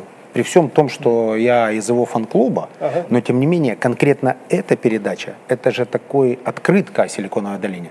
Там нет вот этой бесконечной жуткой борьбы за выживание, когда люди приехали, у них это, фактически и- нет это была плана его «Б». стратегия, я думаю. Так вот это была стратегия или, или его Я думаю, что это была ошибка? стратегия. Нет, Вот, то я- есть показать вот такую вот витрину. Его стратегия, ну, многие блогеры пользуются э, таким приемом, когда они в свой контент вставляют тему, э, скажем так, э, очень спорную, дискуссионную. Это генерирует автоматически э, отзывы. Я, например, Дудя посмотрел после того, когда его откомментировал Павел Дуров, откомментировали кучу людей, что все не так. И мне стало интересно, да что ж там такое? И Ну, Дуров, давайте не, чтобы, раз мы уже цитируем великих, да, то давайте будем точны. Дуров откомментировал не Дудя. Э, Дурову запретили его криптовалюту, американский регулятор, и он после этого вышел и сказал, что хуже страны для проживания я не видел. И Интересно, хуже что это для, для ведения бизнеса я не видел. Это просто совпало по времени. А его начали э, противоставлять тому, что снял Юрий Дудь. Это просто события, которые случайно совпали. Как и случайно совпало то, что сейчас происходит в Америке с высказыванием Дурова. Это случайное совпадение. Так вот тут интересно как раз ваше мнение как экспертов на контентную сторону. То есть он не мог не понимать, что это витрина, что большое количество людей знает о том, насколько там тяжело.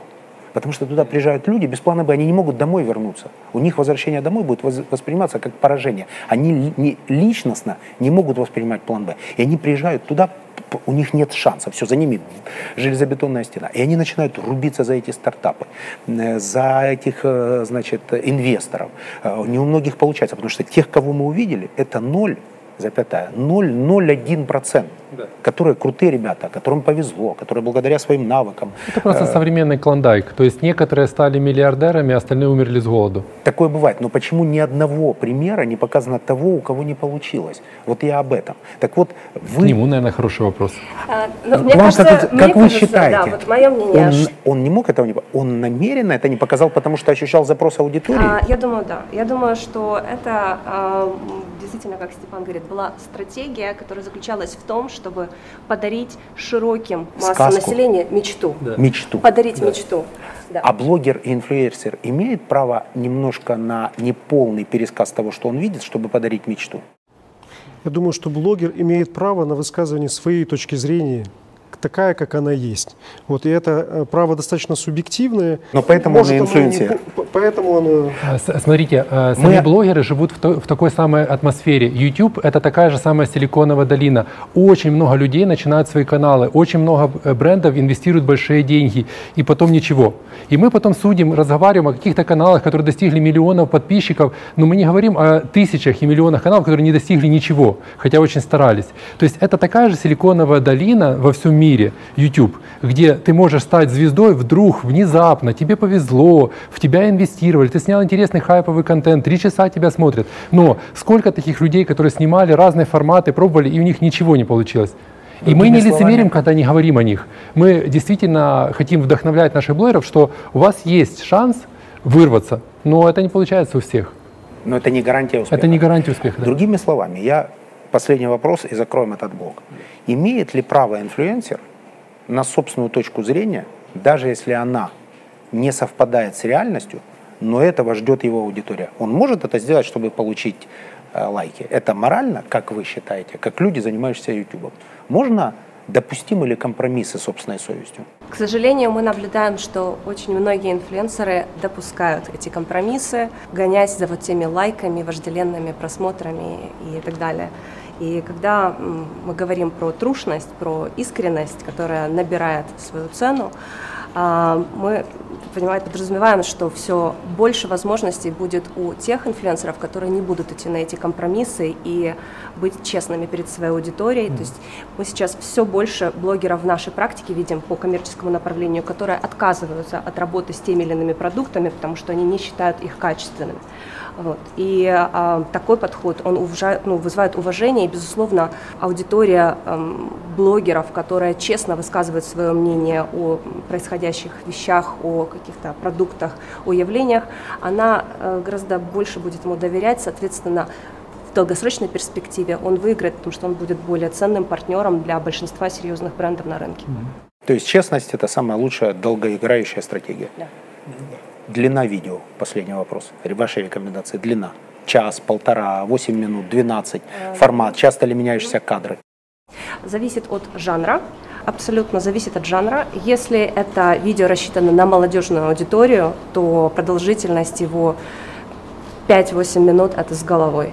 Если это видео рассчитано на более зрелую аудиторию, раскрывающую серьезную проблематику, я бы рекомендовала 15-20 минут. Это как раз тот золотой стандарт по продолжительности видео, который на данный момент рекомендует YouTube, и таким видео дает э, определенное предпочтение при ранжировании их выдачи поиска. Но, безусловно, если это глубокое интервью с интересными собеседниками, такими как Эйр, то можно... Мы уже в тренде, правильно понимаю? Мы совершенно случайно попадем в тренды с этой передачей. И, ну, последний вопрос, не могу его не задать, вам как экспертам. Я уже дорвался просто, я хочу, как будто я в академию поступил. Сколько стоит, кстати, обучение в академии у вас? От, э, Если мы любим долларов, уровень 100 долларов, там Basic, Advance и YouTube для бизнеса. Вот у нас такие категории. Есть... А в рамках Big Money вы слышите все бесплатно. Эти алгоритмы, о которых все говорят, это демонизация соцсетей или они действительно существуют и что нужно, чтобы им соответствовать? Обязательно существуют ну, алгоритмы — это суть нашего любого IT-бизнеса, тем более таких э, как бы интеллектуальных платформ, как э, Google, YouTube, которые работают по предпочтениям. Мы когда-то начинали свой бизнес, мы тоже думали построить платформу и э, анализировали разные вещи, факторы, как выдавать видео интересное для аудитории. Это сложная задача. Вот. YouTube тоже пользуется своими алгоритмами, э, сложными алгоритмами. Э, мы знаем ряд паттернов технических, которые гарантированно помогают, скажем так, набирать максимальное количество просмотров. Если их убрать, то это гарантированно э, не наберет. Например, просмотр. что хэштеги правильно прописаны. Правильные хэштеги, мет... вообще все, что касается метаданных, их надо грамотно прописывать, анализировать э, разли... различными инструментами. Мы анализируем некоторыми такими профессиональными тут э, как это платформами. VidIQ, например, VidIQ, да, это доступные всем инструменты. Это доступные инструменты. Есть более профессиональные как бы платформы, которые нам открывают аналитику, которая недоступна для э, любого другого человека. Это дорогая платформа, мы можем проанализировать на рынке любой канал в сегменте. Как мы работаем как с брендами, да, мы берем как бы сегмент, например, там человек э, рассказывает о бизнесе, да, вот о бизнесе, как его строить и так далее. Мы, у нас было пару кейсов, когда он приходил, ему надо было просто максимум понять, вот, на каком он месте, где он находится среди всех этих каналов. И у нас есть там э, показатели, они достаточно простые, понятные, это watch time, это глубина просмотров, это где ты находишься среди конкурентов. И вот знание вот этого комплекса, оно помогает базово, как, как это, как знаете, как утром чистить зубы, э, не делать очень примитивных ошибок.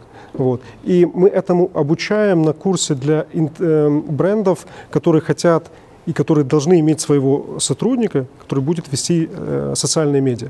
Для YouTube, возможно, для некоторых брендов э, требует одного независимого выделенного менеджера в зависимости от дифферен... э, линейки продуктов этого бренда. Небольшой инсайт. Кто этот блогер, если это не я? Это уже часть шоу-бизнеса у нас сейчас. Ну вот музыкальные бренды. Э, Мы работаем с Лободой, мы работаем с Тиной. Карель, мы антитела и, наверное, огромным количеством... Лобода просто разорвала рынок, как мне кажется. Ну, ее бренд просто разорвал и YouTube, и оффлайновые площадки. То, что я наблюдаю по организации бизнеса. Есть очень несколько ярких лиц, о которых мы просто не можем публично Потому что у них надо спрашивать Да, разрешение это их, сначала. э, их Это А вы же не говорите о них ничего плохого, вы их приводите в пример. Кто эти яркие лица? Кто это? Добавьте, добавьте значимости. Кто эти люди? Мне не простит аудитория, если я не дожму этот вопрос. Кто эти люди? Да, давайте, да, давайте намекать как-то, кто это. И заканчиваем этот блок. Я бы дополнила по поводу предыдущего вопроса относительно алгоритма да, и демонизации. Сейчас э, мы находимся вот в таком контексте диджитальном, когда идет война за удержание внимания аудитории. Да. Эта война происходит между всеми теперь, да, между всеми платформами э, ключевыми в первую очередь. И поэтому а, алгоритм будет продвигать тот контент и способствовать развитию тех креаторов, у которых это получается лучше, чем у других. Поэтому в дополнение к тем техническим аспектам, о которых сказал Сергей, крайне важна креативная составляющая. И вот здесь а, создателям контента важно найти баланс между творческой мыслью, а, когда они доносят какую-то интересную историю, делают это интересно, и построением своего контента таким образом, чтобы как можно дольше удержать внимание, как можно больше engagement вызвать и так далее. Потому что как только вот эти все вещи совпадают, алгоритм начинает любить этого креатора, потому что креатор помогает удерживать внимание аудитории на платформе. ТикТок сильно вас? А, TikTok наш TikTok. партнер. Мы ж TikTok работаем наш с тоже. Я знаю, но я же сейчас с позиции Ютуба говорю. ТикТок сильно ударил YouTube, Ютубу? травмировал? Э, Скажем так, э, пока такой вот э, шоковой никакой ситуации абсолютно нет. Безусловно, YouTube внимательно наблюдает за этой ситуацией и сейчас инвестирует больше ресурсов в развитие своих коротких форматов. Вы знаете, что на YouTube появили- появились э, вертикальное видео формат Stories. То есть они будут бороться с... Они будут, безусловно, не- не бороться и ситуацию. адресовать. Стратегия. Почему? Потому что TikTok э, зацепил очень интересную стратегически аудиторию. Это молодые пользователи, которые завтра станут э, платежеспособными, интересными рекламодателем. И для YouTube крайне важно привлечь их внимание на свою платформу. Почему YouTube до этого не обращал на них внимания? Это же было очевидно. нет? Смотрите, я думаю, что это такой... с- Вообще это исторический момент на самом деле и достаточно э, сложный для понимания сейчас. Я могу рассказать свою субъективную э, точку зрения. Та аудитория, которая есть на ТикТоке или которая начала быть на ТикТоке, а, она, возможно, никогда больше не будет смотреть YouTube. То есть она уже может не вернуться. Возможно, сейчас идет ситуация, когда идет, идут сегментации по возрасту, по платформе. То есть, например, наши дети, они еще там, а наши дети, возможно, они никогда не будут смотреть YouTube, они будут на, там, на ТикТоке. Платформа ТикТок э, станет там с возраста до такого, э, там, с 10 до 12, вот они будут расти вместе с этой платформой. И, возможно, будут дру- другие сегментации. Мне кажется, что это достаточно такая интересная ситуация на рынке, которая э, возникла. Как оно будет, какие еще платформы появятся, мы будем А смотреть. правда, что там только органика в ТикТоке? То есть ты не можешь купить продвижение? А, На данный момент в украинском рынке а, да, но если э, вы хотите, чтобы к вам пришли подписчики или зрители с рынков, где уже активна монетизация, то есть возможность а, продвижения поста, как в Инстаграме. Вот просто нет возможности сейчас привлекать а, зрителей именно из Украины, но можно таргетировать на Россию или на Соединенные Штаты, на те рынки, где есть. Вы работаете и с Украиной, и с Россией. Мы работаем в Global. А вот э, чувствуется ли какая-то разница между инфлюенсерами украинскими, например, российскими? Может быть, там больше рынок, не знаю, больше, Больше денег аппетиты. э, в контент вкладывается. Я отвечу таким образом, что мы проводили э, фестиваль «Видеожира» э, уже 4 года. Это с 2016 года, 16, 17, 18 и 19 год. И мы привозили блогеров крупных со всего мира. Мы видели, как это влияет на этот рынок. Я могу, наверное, тоже нескромно сказать, что рынок украинский и, может быть, рынок СНГ был сформирован благодаря вот таким фестивалям нашим. И мы пр- привозили блогеров совершенно разных для того, чтобы они смогли друг с другом пообщаться, переколлаборироваться, найти разные классные форматы. У нас очень много крутых блогеров, которые, к сожалению, переехали э, в Россию. И э, много крутых Например? блогеров... ну вот э, Ивангай, известный пример, да, вот он, он был классным. Но да. он остался вашим клиентом. Не, Ивангай с нами, вот это один из тех, который можно было работать. Но Ивангай ушел с этого рынка. Много российских блогеров уехали в Америку, В много Америку, американских уехали. уехали в Британию или в Канаду. То есть э, вообще люди, э, этот рынок настолько глобальный, что он не сегментируется странами, он сегментируется там языками, интересами, чем угодно, но границы в YouTube совершенно не важны. Вы никогда не знаете, где физически находится человек, которого вы смотрите. То есть это просто стало как бы неважно. И в какой юрисдикции он получает свои счета за контент, это уже никто не знает. Ну, то есть ключ- ключевого или фундаментального отличия от блогеров, работающих тут или не тут, нет. Нет. Блогеры, э, по сути, не отличаются. Мне кажется, что в Украине очень много творческих личностей, Супер которые просто блог- едут в Россию, поскольку там больше финансовых возможностей, более платежеспособные э, как бы бренды и рынок более зрелый. Очень А, большой, да. Ну, Окей. ну, окей. Да, кроме Ивангая, вот есть такая Настя Шпагина, Room Factory, ребята, вот те, которые уехали, да, э, остаются. Вот, ну, Мне нужен миллион. Я человек азартный. У нас вас- приостановился рост канала. Мы можем это подписчикам сказать? Ребята, у нас идет медленный рост канала.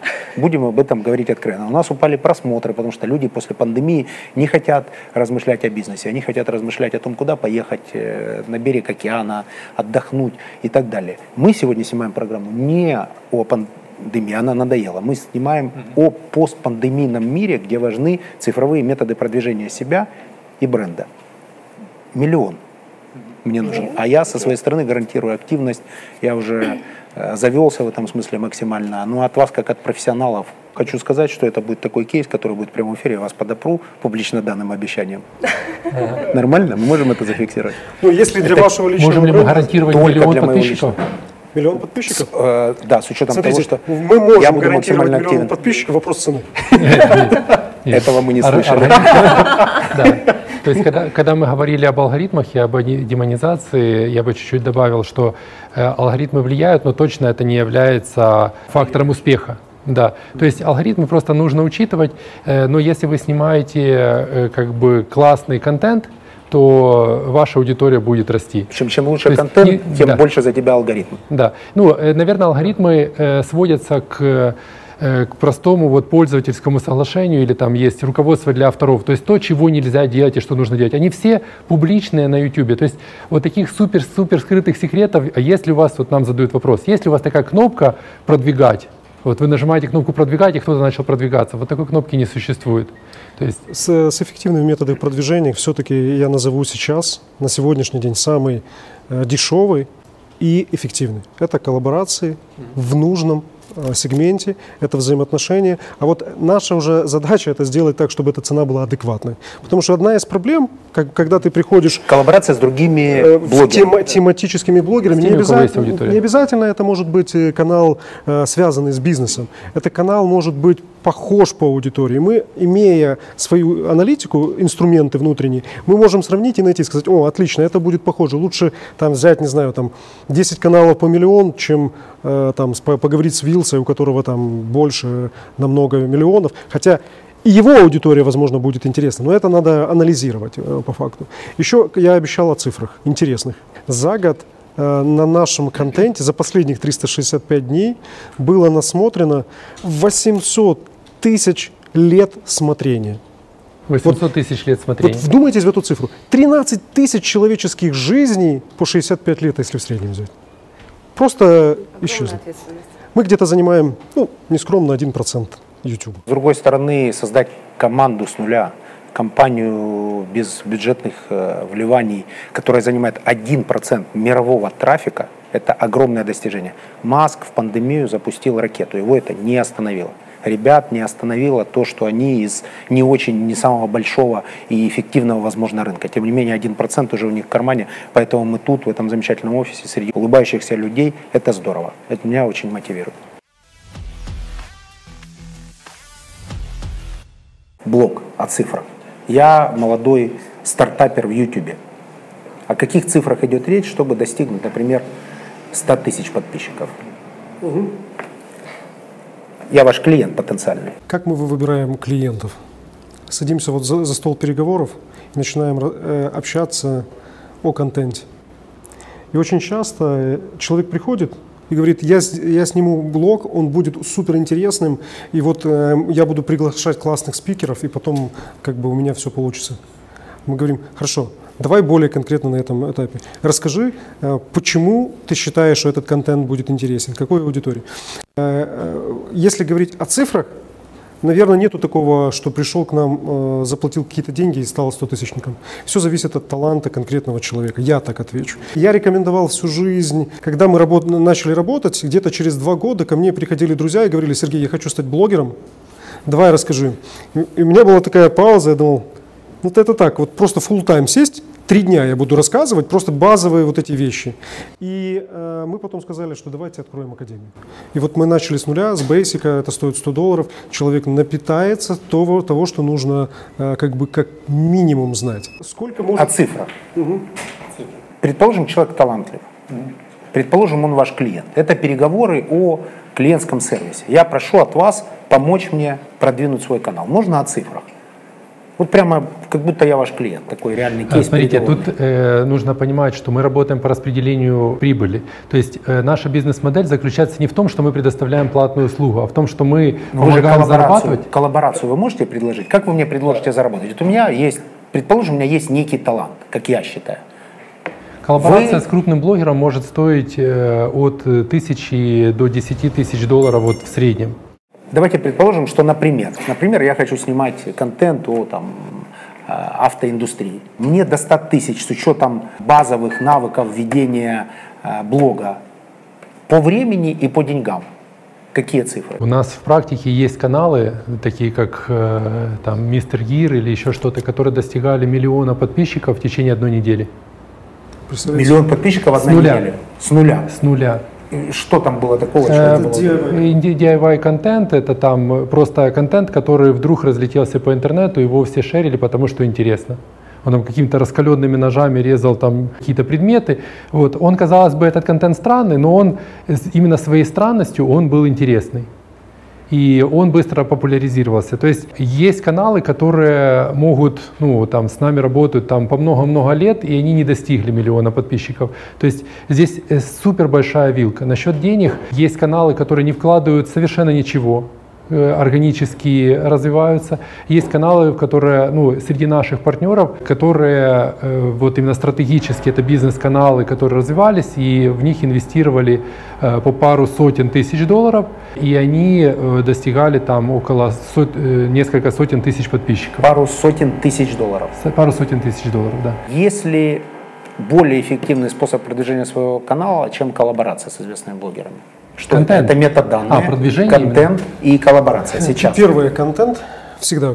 Контент это король. Вот если классный контент имеет резон про- про- продвигать, потом идет коллаборации, потом э, идут другие площадки, э, такие как AdWords, возможно, все, что такое платное, а, возможно, э, какие-то площадки тематические на тех или иных территориях. Но ключевое все же это, наверное, контент и коллаборация. То есть это самое эффективное. А с вы, какие-то, а вы какие-то даете рекомендации методологические по созданию контента? Вы как А, компания? Конечно, наша академия обучает, ну, у нас э, курс рассчитан на много часов обучения, э, и львиная доля это создание контента. То есть это понимание, там, например, трендов. Э, ну, есть определенные закономерности, почему э, тот или иной там, ролик стал популярным. То есть, скорее всего, он затрагивает какую-то действительно резонансную тему. Илон Маск запустил космический корабль, и эта тема всеми обсуждается. И, соответственно, блогер, который снимет свое мнение на эту тему, просто потому что она всеми обсуждается, скорее всего, он будет попадать в какую-то... То есть ситуативный маркетинг в этом случае работает. Есть Да. ситуация, на эту тему нужно снимать. Да. Вообще все время надо снимать на актуальные сейчас темы. А, например, вот э, популярный сегодня формат новостей. Знаете, некоторые подводят итоги и говорят, вот неделя, ну, или день прошел, вот такие новости, такие видеоотчеты, краткие флеш э, сообщения, 3-4 минут набирают сейчас большое количество просмотров. Это новый формат, как вы считаете? Ну, короткий формат, он всегда очень популярен. То есть многие платформы, такие как TikTok или Twitter, в принципе, сделали весь упор на короткий формат, потому что люди супер ценят время. Ну, то есть, и чем короче вы можете э, донести свой месседж, или, например, вот это интервью, там, наш разговор длится час, но если сделать какой-то тизер 30-секундный, чтобы людям, в принципе, стало интересно смотреть или не смотреть, многие люди принимают решение не смотреть, еще до того, как нажали. Они просто смотрят. Это видео длится 50 минут, и мне, я не готов сейчас жертвовать 50 минут. Я знаю, что если я включу и эту черняк, это будет интересно, и я потом буду жалеть, что я 50 минут вот смотрел, а у меня сейчас дела. То есть поэтому человек даже не включает. Ему надо сначала продать тизер, потом трейлер, а потом он посмотрит. Но если речь идет о Тизер, длинном. трейлер и потом смотрят. Плюс контент, король Ютуба. Плюс метаданные, правильно прописанные хэштеги и правильно прописанные слова. Фотографии. Плюс на- коллаборация с э, известным блогером. Плюс правильный Аватарки. анонс. У нас есть по стратегии две услуги. Есть стратегия для э, бренда. Это все, что касательно э, агентства нашего Air Brands. Есть каса- э, стратегия для контент-мейкеров. Это больше Air Academy, там, где мы обучаем, как создавать контент, э, ну, тоже, тоже по сути с нуля. Вот. Стратегия, она как бы важна. Особенно если человек не в тему, хочет зайти на этот рынок, то, наверное, как бы ему нужен э, почитать видео в интернете, даже посмотреть его очень часто недостаточно. То есть надо набираться практиков. Мы строили свою академию э, таким образом, чтобы человек пришел туда, взял что-то практичное, не такое, что там теорию ему рассказали. Там практики, те люди, которые как минимум сделали свой канал там на 100 тысяч подписчиков, если это уровень basic. Да? Если уровень advanced, там будут более крупные блогеры.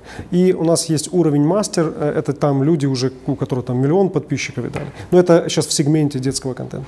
У нас, кстати, The Interviewer, тоже хороший канал. Владислав Чечеткин, я бы уже сказал, даже легендарный э, бизнесмен, создатель успешного проекта «Розетка». Поэтому подписывайтесь, это так совершенно случайно совпало. Но раз мы в YouTube, ставьте лайк. ставьте лайк, колокольчик, что человек всегда так никогда не говорил, но э, готов помочь коллегам. Я всегда за за коллаборацию, за такую правильную, честную конкуренцию, которая в целом сегмент двигает вверх. То есть интерес к YouTube будет больше благодаря качественному контенту, и, соответственно, и в Big Money придет Вот, этот людей. момент нужно будет им выслать еще до того, как он выйдет в выпуске и сказать, вы готовы это оплатить или нет. Никогда еще ни у кого не брали денег, и в данном случае, на самом деле, с уважением отношусь. э, Чечеткин создал бизнес с нуля, как и вы, как и я. За интервьюер достаточно хорошее, интеллигентное, э, правильное контентное интервью. Рогальский хороший канал. Алена Гудкова, Кураж Базар. Смотрите, тут одни, какой YouTube стал, какое качество? Ну, одни знаковые, правильные люди, на которых приятно смотреть. Я отсматриваю всех, кто работает в этой нише, внимательно смотрю с удовольствием. И последнее время убрал вот это, вот, знаете, есть внутреннее, любой чужой пост воспринимать как свое личное оскорбление. Есть такие блогеры, которые воспринимают, кто-то что-то написал, что он тут в моем Фейсбуке пишет, да, или там Ютубе снимает. Я только за, чтобы сегмент двигался вперед и за конструктивные взаимоотношения между блогерами, которые тут работают. Считаю, что так единственно, единственно возможно двигаться вперед и развиваться, потому что Да, это вот то, что вы говорите, наверное, это стало э, в основании создания нашего комп- компании, это свобода высказывать свое мнение и, и нести за это ответственность. Мы очень много со Степаном провели времени, зная друг друга где-то 4 года, обсуждая там вопросы ценностей, и потом э, решили идти в такое дальнее плавание. А вы жесткие руководители? Э, Ну, то есть вы Ну, руководитель да, творческим? я, а я потом все разруливаю. Ладно. Сейчас было, по-моему, какое-то легкое внутреннее напряжение, нет? По последнему кейсу, нет, как мне показалось? Смотри- смотрите, наверное, вот нашим в основании является принцип, э, идея э, является главной. То есть это такая принцип меритократии идей, когда не главен тот, кто э, как бы не, доказывает красиво, красноречиво свою идею, а важен тот, кто умеет положить свою идею на стол вместе с другими идеями и ее аргументировать. Первый был принцип – это свобода высказывать свое мнение, и мы учим это, этим наших коллег. Я считаю, что Вы жесткий руководитель? Наверное, слово жесткость, оно просто как- из какой-то другой классификации. Мы Все вообще бы не жесткие. стеснялись бы сказать, если- что мы жесткие, если бы мы понимали, что вы вкладываете в этот термин. Ну, когда вы жестко требуете выполнения поставленных задач, когда вы не допускаете пересмотра договоренности по ходу Ну, движения, мы системно. когда вы наказываете людей за то, что они не правы. мы Вот штрафы у вас, например, есть? в компании? Нет, у нас нет штрафов. Исключено. У нас исключено штрафы. Например, мы- увольняете людей, приглашаете. Как вы увольняете людей? Мы не увольняем людей, мы прекращаем наше партнерство. Как вы прекращаете ваше партнерство? Вы сообщаете Мы, мы говорим, что? Э, ну, Всегда беседа э, да, Да, у нас есть экзит-интервью, мы общаемся с человеком, объясняем, почему мы не можем дальше продолжать наше партнерство, но мы не живем сейчас в 18 веке, где раба нужно было бить для того, чтобы получить эффективность. Мы сейчас договариваемся э, с людьми, как с партнерами. Ты нам даешь свой ум и свой труд, мы тебе даем деньги, которые мы заработали. Мы покупаем твое время. Мы покупаем фактически. твое время. А ты не вкладываешь деньги в нашу компанию, значит, должен вложить что-то большее. Да, Энергию, и если человек, интеллект. если человек не справляется со своими задачами, это наша ошибка, что мы взяли не того человека. Вы ему об этом на экзит-интервью говорите? Да. А если, например, этот человек, когда вы проводите с ним финальное интервью, говорит, смотрите, у меня вариантов нет, у меня семья, сейчас фактически нечем будет их кормить. Э, Вы уволите такого человека? На практике такого э, не было, если но мы уволим. будет. Нет, Уволите? э, мы, мы, э, это не благотворительность. Наша компания это бизнес. Но если у человека тяжелая э, как бы ситуация, мы всегда вникаем. То есть у нас есть практика того, что мы помогали нашим э, сотрудникам, Которые уже уволились. которые работали с нами раньше или которые работают сейчас. То есть помогать сотрудникам это одна реальность, строить бизнес это другая. Я хочу тоже здесь ответить. Смотрите, э, То есть даже если вы попрощались с человеком, но потом он попал в какую-то неприятную ситуацию, вы ему поможете? Тем, кто принес ценность вашей компании. по- поможем лично, личностно, да, вот мы, мы, я- мы хотим отделять, разделять вот такие две понятия. Есть э, бренд компании, есть э, бренд работодателя, есть эффективность человека. Если он неэффективен, он влияет на эффективность вот этого коллектива. Поэтому у нас э, адекватная оценка ну, э, должна быть внутри всегда у руководителей для того, чтобы оценить такого человека и сказать ему открыто, смотри, ты должен это исправить. У тебя есть времени месяц, два или три, столько, сколько нужно это исправить. Но надо это исправить. Если он не исправит, мы скажем, сори, нам просто сейчас не по пути. Набирай опыта, придешь в другой какой-то Жесткие бизнес. руководители. Какой оборот у вашего бизнеса? Оборот у нашего бизнеса. Мы говорим, какой оборот у нас или нет? Ну, давай, давайте порядок, по порядке. Порядок. да, с- Да. 100 миллионов 100 миллионов долларов. в год. долларов в год. А сколько налогов вы заплатили? Это вопрос, Ну, который... гов- вопрос налоговой Мы заплатили все налоги, которые Очевидно. есть. В процентах я не знаю. Давайте я по-другому думаю, сформулирую вопрос. Вы находитесь как предприятие в украинской юрисдикции? У нас, э, так как мы работаем по всему миру, то э, ну, в украинской юрисдикции у нас находится наша операционная деятельность, то есть это э, сотрудники, уплата налогов за сотрудников, но... Все зарплатные э, налоги бл- Да. Налог но, на прибыль вы, но блогеры, роялти и Нет, остальные... налог на, то- на вы в более дружественной юрисдикции платите, Нет, правильно? смотрите, налог на прибыль мы точно платим в Украине с источников дохода, которые происходят из, из Украины. То есть все, что касательно украинских блогеров, все, что касательно брендов, с которыми мы работаем, генерируем, тут все выплачены на- налоги. Есть просто история, когда у нас есть отношения за границей, и там то, что генерируется, В оно платит- в той юрисдикции и юрисдикции, платится. где- и платится. Да. Очевидно. Там э, То есть другие вы не партнеры... смотрите, вы не, не, не, не собираете прибыль, чтобы заплатить ее в максимально дружественной юрисдикции. Там, где она возникла, там и платите. Сколько сотрудников работает в компании у вас? До 200. Ну, до 200 сотрудников, да. То есть это плавающая цифра, но, в принципе, 200 сотрудников. Огромный бизнес, построенный на желании людей смотреть качественный контент. Построенный, подчеркиваю, третий раз за эту передачу с нуля. Это очень важно. Вдохновляющий кейс сегодня. Последний блок традиционных для Big Money вопросов. Путь или результат? И путь, и результат важен. И э, упаковка и содержа- содержимое важно. Я думаю, что жизнь — это скорее путь, который мы проходим, это как бы ежедневный результат. То есть у нас нету какой-то цели, к которой мы готовы стремиться люб- любой ценой.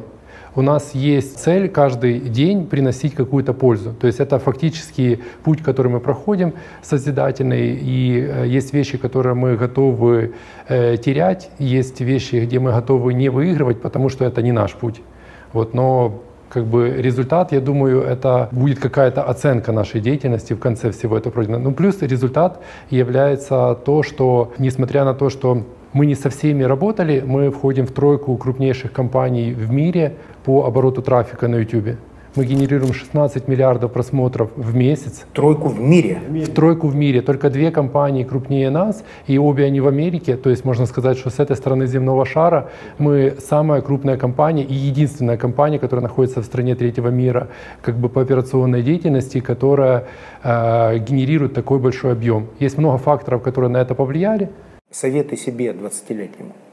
Себе 20-летнему Совет один. Купить биткоины по 15 копеек. Так, принято. Не тратить время впустую. Не тратить время впустую, но и купить биткоины. Что тоже, кстати, часть того, чтобы не тратить время впустую. Не, ну это И продать их еще на пике, второй совет, а не сейчас. Ты- даже сейчас. Для чего? Для меня всегда вопрос, знаете, есть типа, вот есть свобода от чего или для чего, да? Вот точно так же и у меня. Зачем биткоины в таком количестве? Эм, 20-летнему я бы сказал бы, что э, принципы эм, такой предельной прозрачности и честности. Ну, Вот тяжело представить такой совет 20-летнего парня. Ты Смотрите, должен быть я- я могу прозрачен и честен.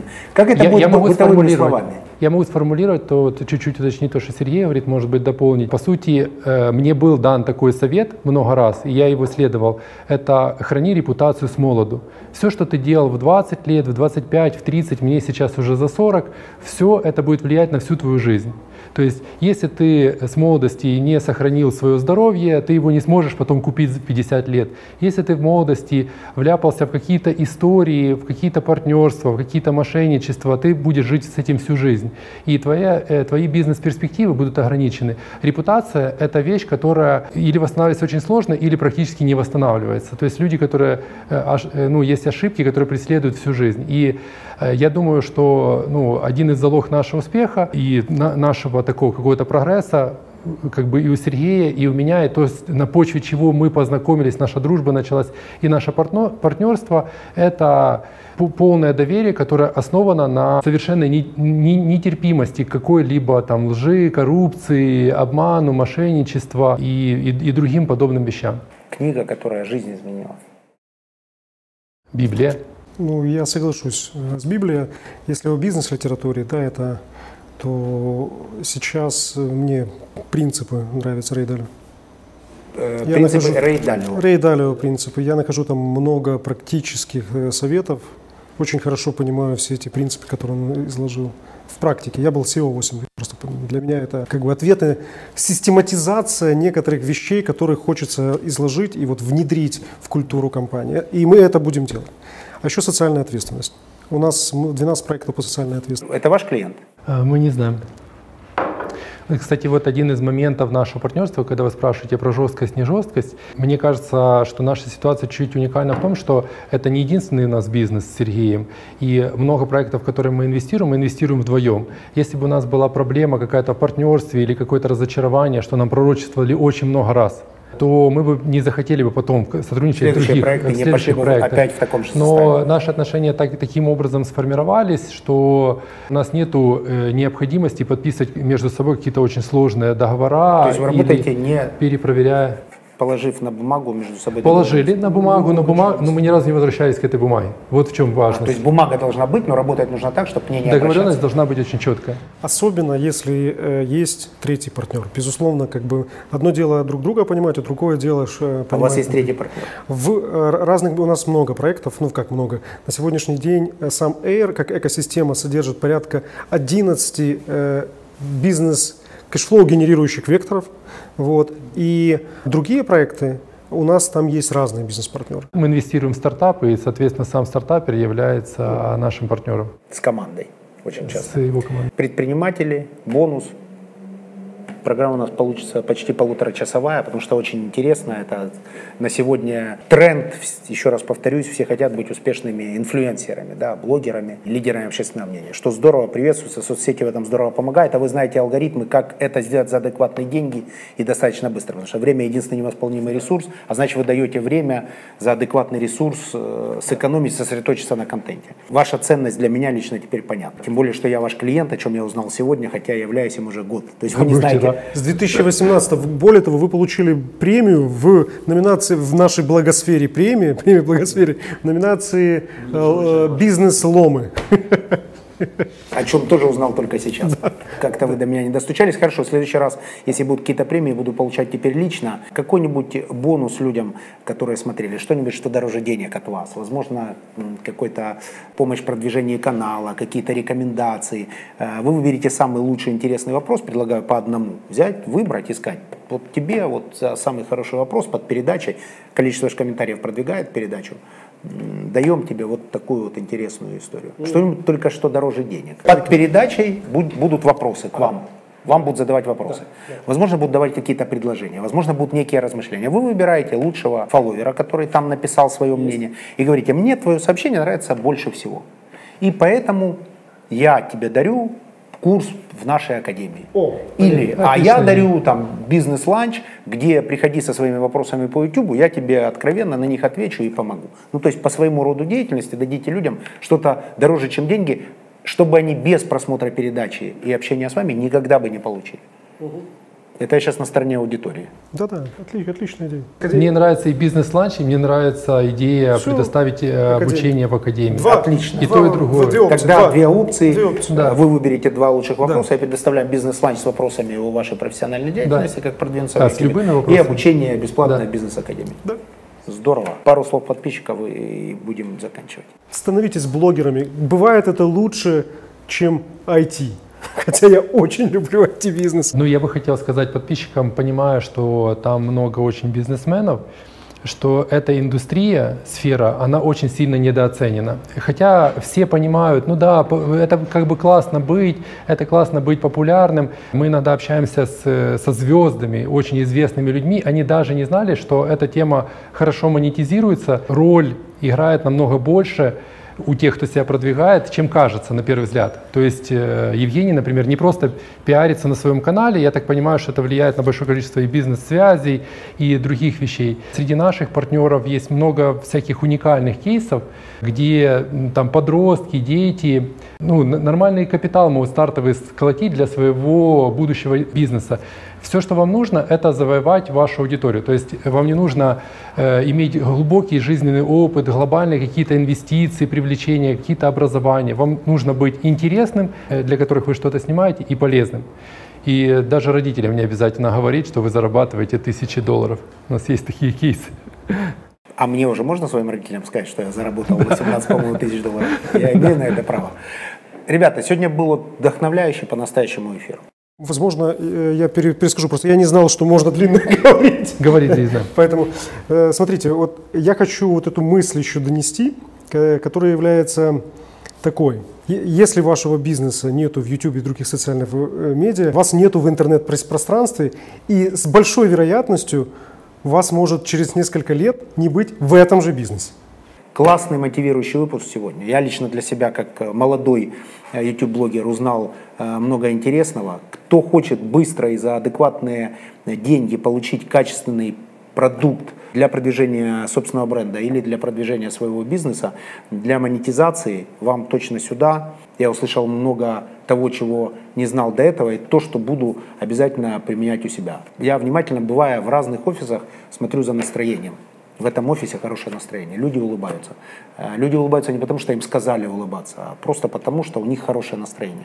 И, безусловно, в этом заслуга тех предпринимателей, которые создали такую экосистему, в которой людям э, приятно работать.